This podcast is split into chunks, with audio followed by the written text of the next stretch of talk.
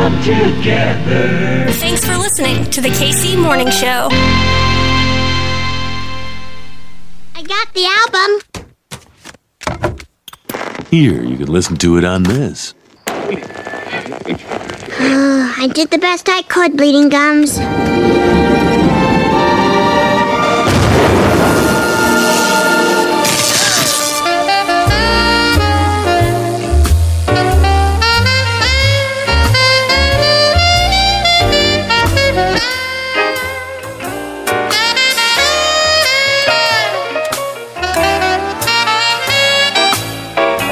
Attention all units. Attention all units. Poison gas cloud heading for... Oh, that's nice. Hey, it's getting cloudy. Oh, boy.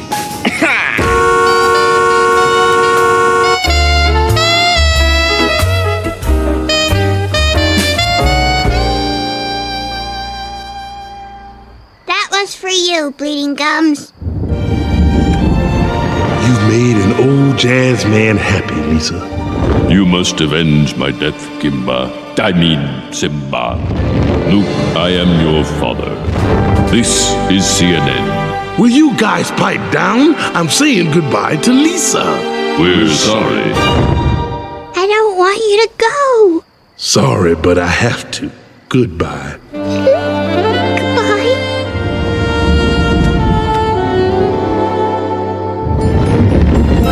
What the heck? Once more from the top. Yay!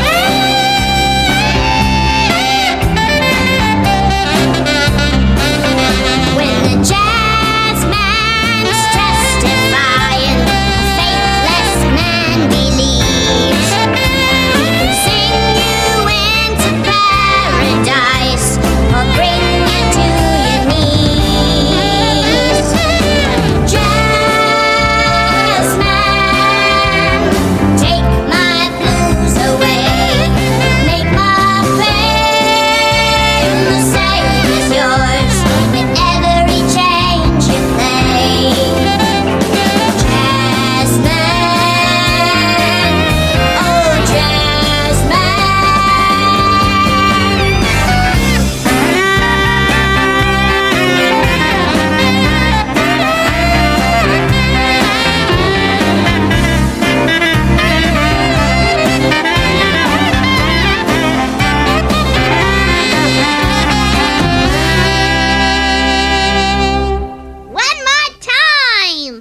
Come on, Lisa. I got a date with Billie Holiday.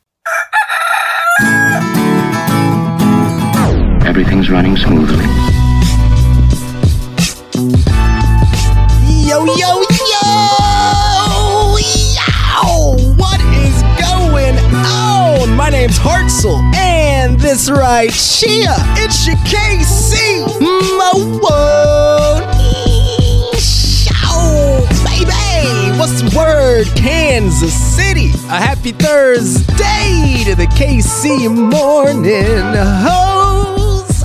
On the show today, we're joined by Darron Story, Director of Development at the American Jazz Museum. We will once again, Kansas City, be hanging in the yard. It's that annual outdoor music concerts put on by the American Jazz Museum in the historic 18th and Vine Jazz District, celebrating 100 plus years now of Charlie Bird Parker, the great Charlie Parker. We'll talk about that in just a matter of moments. Rate, review, subscribe, do that thing you do.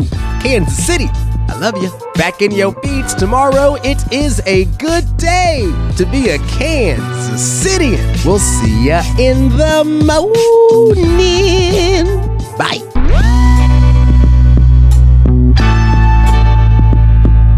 Your style is unorthodox, but effective. The KC Morning Show.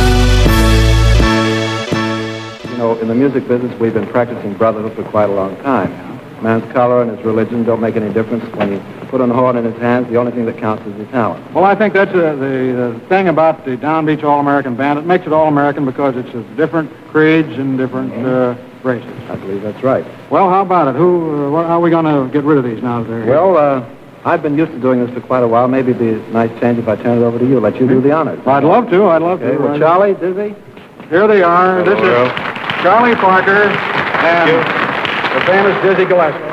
Now, fellas, Leonard says I'm supposed to be the Toastmaster, the sort of the Georgie Jessel of jazz. So, Charlie, I want to award you now the Downbeat Award for the best alto sax man of 1951. Congratulations to you. Thank you. And, Diz, this is to you from Downbeat for being one of the top trumpet men of all time. Congratulations, Diz. I mean, Dizzy, I got a little informal there. You boys got anything more to say? Well, Earl, they say music speaks louder than words, so we'd rather voice our opinion that way, if you don't mind. I think that'd be all right with everybody if you really want to do it. Good. Okay, now, while you fellows are getting us up there, I better tell the public that we're going to have some really torrid tempo with Charlie Parker, the alto sax, and Diz at the trumpet, and Dick Hymans at the piano. They're going to play, what is it? I think it's Hot House. Hot House? Okay, fellas, let's go.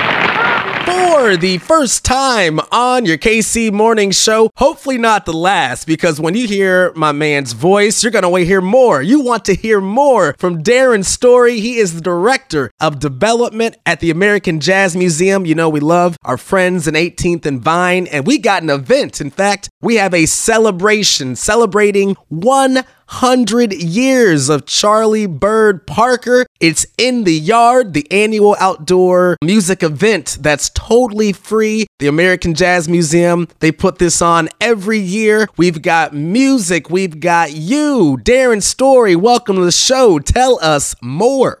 All right, so thank you for having me, and I'm really excited to be on the program. In the Yard is our annual celebration for Charlie Bird Parker, celebrating his birthday. He was born August 29th, 1920. We're on the 26th, so we're just a little before his actual birthday, but we always do it around the week of his birthday. It's going to be down in the 18th and Vine Jazz District. Our stage is actually going to be right in front of the Urban Baseball Academy, so we're kind of using that entire space, which is right behind the museum. It's going to be Saturday, August 26th, starting at 5 p.m., going to about 10 p.m., It starts with our Parker birthday sax salute at 5 p.m.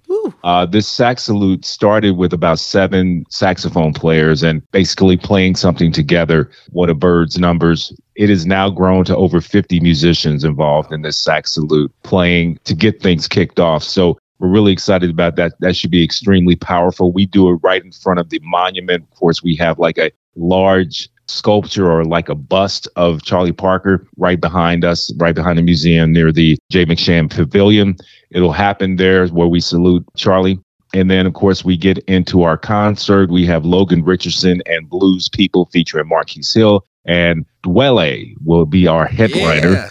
We're going to have a mix of jazz and also a little bit of R&B, because we understand that everything kind of came from jazz, all the different genres, everything started with jazz and blues. So we also give deference to other musical genres. Really excited about it. It's free. Bring your blanket and your lawn chair. Come on out. We're going to have refreshments, food trucks, all that. So you'll be able to eat and drink and be merry and listen to some amazing music. Can you just kind of break down and explain, you know, the importance of Charlie Parker? You just kind of touched on it, how jazz and the feel of Kansas City is so integral to not just, you know, hip hop, R&B, jazz. It's integral to music at large. And a lot of that we have to thank Charlie Parker. So can you explain his significance?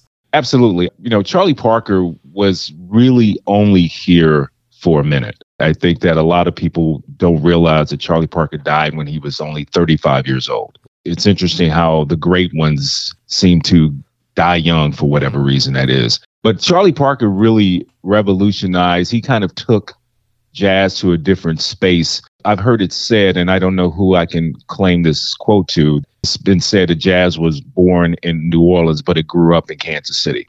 And Charlie Parker was really part of that evolution where he kind of took the shackles off the art form, a player that didn't really buy in the rules. And so he was one of the influences that created bebop, him and Dizzy Gillespie, Charles Mingus, people like that, that took jazz to another level of intricacy, another level of entrance, really making it something that people needed to really sit down and listen to instead of just snapping your fingers to it. It was something that captured you. And again, the thing that I really love about his music and the guys that were his peers is that they really didn't worry about rules or theory. I'm a musician myself. So, you know, when you're taught to play things, there's theory, there's the right way and the wrong way. But I think that what Charlie did was he's like, no, if it feels good, let's go with it. And that's really what makes jazz jazz. So that's why he was such an amazing influence and innovator during his time, and his influence still lives today. When it comes to the identity of Kansas City, yes, Charlie Parker contributed to music, but how did he also contribute to the swag of Kansas City, the vibe of what Kansas City was back then? He was a very, very sharp dresser. If you've seen pictures of him, he was very sharp. He loved his double-breasted suits. And then he could get everybody else to come here and play. That was the other thing that I think Charlie was, you know, was quite the attraction. So all these other guys would come here and play, some of the guys that I just mentioned, as well as, of course, you know, Count Basie was already here. and other musicians. So, I mean, I think that he really made Kansas City cool for a lot of people. And that's really, you know, part of his legacy, that he made Kansas City cool. His legacy is just so amazing. Some of your favorite tracks, some of your favorite full-length albums, full-length concerts and shows. You know, we got folks right now in the car who want to pull this up. You know, they want to stream Charlie Bird Parker. The legacy continues. What would you give them as a small, you know, some sample sizes? The quintessential concert, it was recorded. They didn't even rehearse for this show. Jazz at Massey Hall in Toronto, May 15, 1953. With Charlie Parker, Dizzy Gillespie, Bud Powell, Charles Mingus, and Max Roach on drums. If you listen to that recording, it really does encompass him all in one show. If you never listen to any of his stuff, if you listen to this, then it will probably make you go down a serious rabbit hole about what they did. The album is called The Quintet, and it was Jazz at Massey Hall in Toronto, again, May 15, 1953. That, to me, is my favorite piece of music that he's worked on, and also the group of people that he worked with, all of them jazz legends. So you mentioned how you yourself, you know, you're an artist as well. Break down your story and break down how Charlie Parker has influenced you, my friend, and also drop some of your tracks, because we need people to come and check you out. It's interesting. Ironically, when I was in high school, I graduated from what they call now Lincoln College Prep in Kansas City, Missouri. When I was coming up in high school, it doesn't exist anymore, but we used to have the Charlie Parker Academy for the Performing Arts, and it was right there on Brush Creek and Paseo. And so after school, we would go there to learn jazz. Some of my teachers were Kansas City jazz greats, Ahmad Alaadeen, Eddie Baker, Jack Lightfoot. And these are the guys that, when you talk about Kansas City jazz and you talk to guys at the foundation and things like that, they know who they are. We were kids. We had no idea these guys were like jazz icons in Kansas City. They were just cool cats teaching us how to play jazz. So I remember those guys telling stories about Charlie Parker and Gillespie and Mingus, because they had played with these cats. And that was crazy, because I still did not understand the depth or the breadth of our influence as far as jazz, the art form, here in Kansas City. Because when you're a kid growing up in Kansas City, you're just growing up, you know, you're not well read, if you will. I was a trumpet player. The first jazz song I played was Killer Joe. So that was awesome, and teaching you how to improvise. And, you know, I remember Alaadeen telling me, you know, "Darron, man, there's notes between the notes, cat. You got to find the notes between the notes." And I'm like, okay.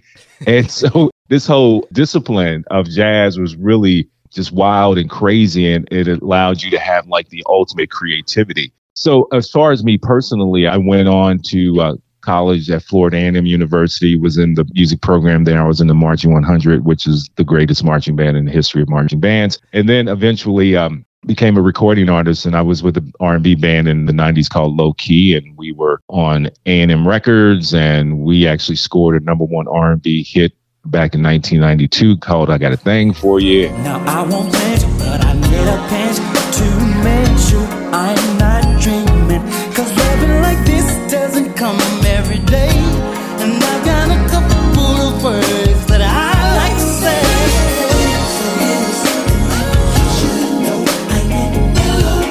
Girl, I'm so in love with you.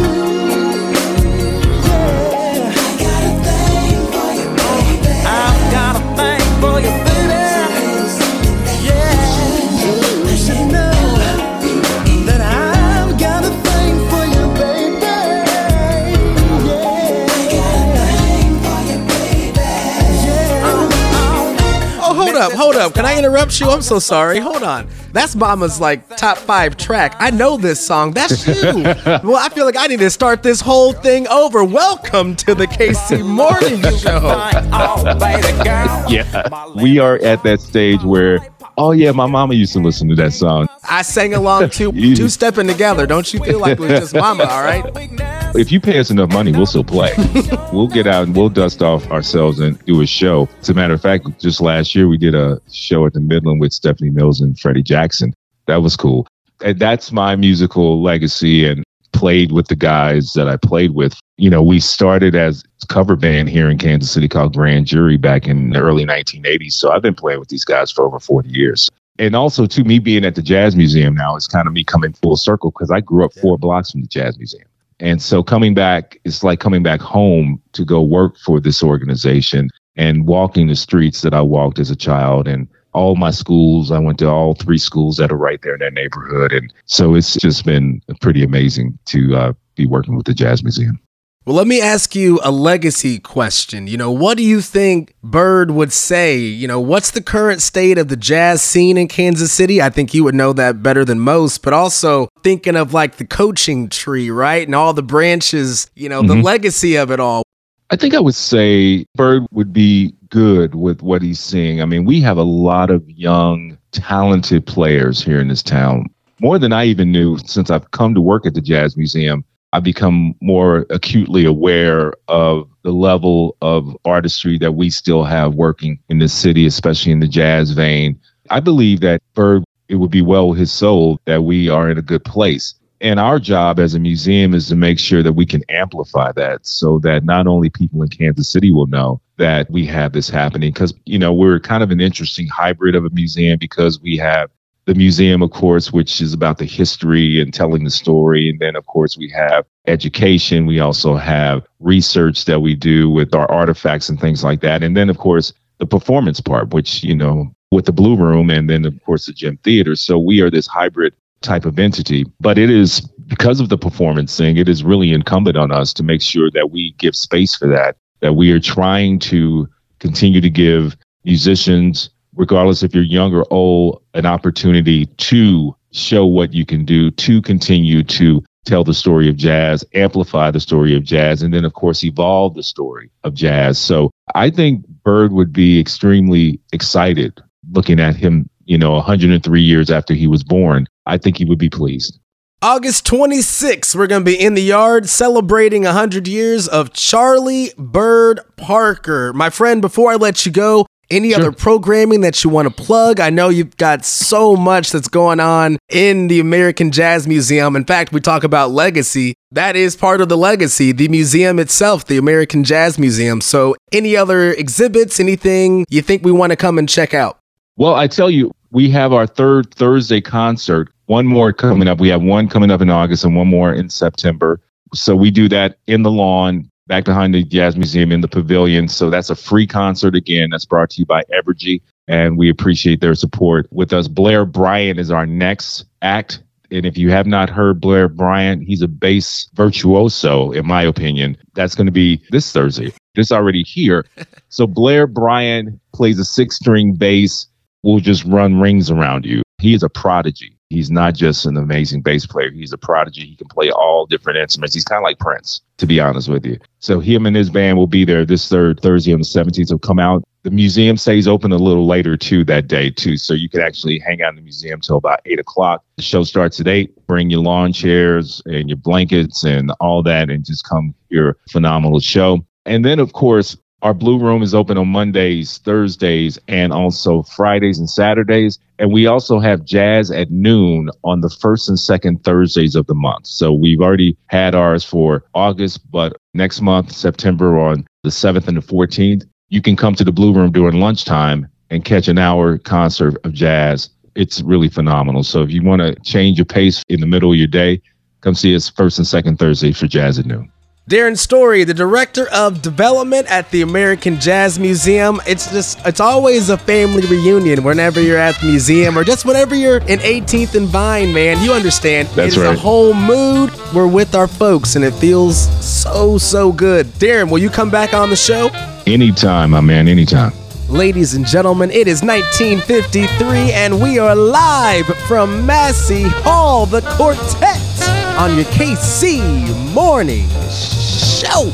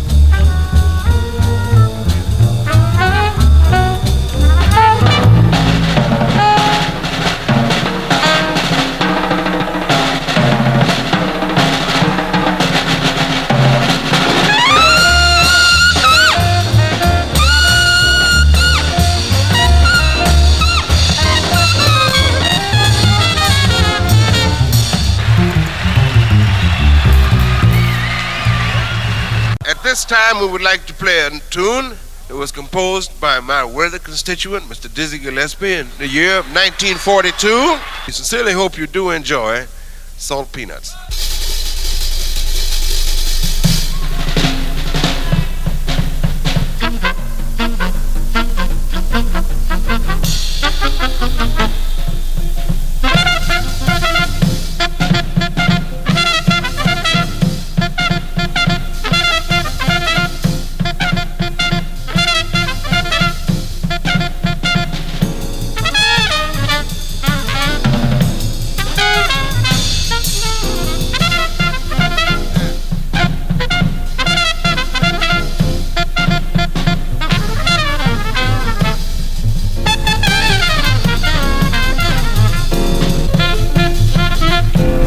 Salt peanuts, salt peanuts, salt peanuts, salt peanuts, salt peanuts, salt peanuts.